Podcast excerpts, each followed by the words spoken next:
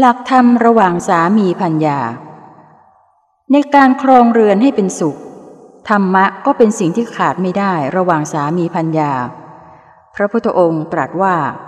ผู้เป็นสามีควรปฏิบัติต่อผู้เป็นพัญญาโดยให้การยกย่อง ให้เกียรติในฐานะที่เป็นพัญญา ไม่ดูหมิ่น ไม่นอกใจ ให้พัญญาเป็นใหญ่ในงานบ้าน และเมื่อมีโอกาสอันควรก็มอบเครื่องประดับให้ เพื่อเป็นการผูกน้ำใจต่อกันให้แน่นแฟ้น ส่วนพัญญาก็ควรปฏิบัติต่อผู้เป็นสามีด้วยการทำหน้าที่ของแม่บ้านให้เรียบร้อย จัดบรรยากาศของบ้านให้น่าอยู่ มีบรรยากาศอบอุ่นด้วยความเอื้อเฟื้อและความเข้าใจ สงเคราะห์ญาติมิตรทั้งฝ่ายสามีและฝ่ายตน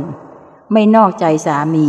เมื่อสามีหาทรัพย์สินเงินทองมาได้ ก็ช่วยกันเก็บรักษาไม่ให้เสื่อมหาย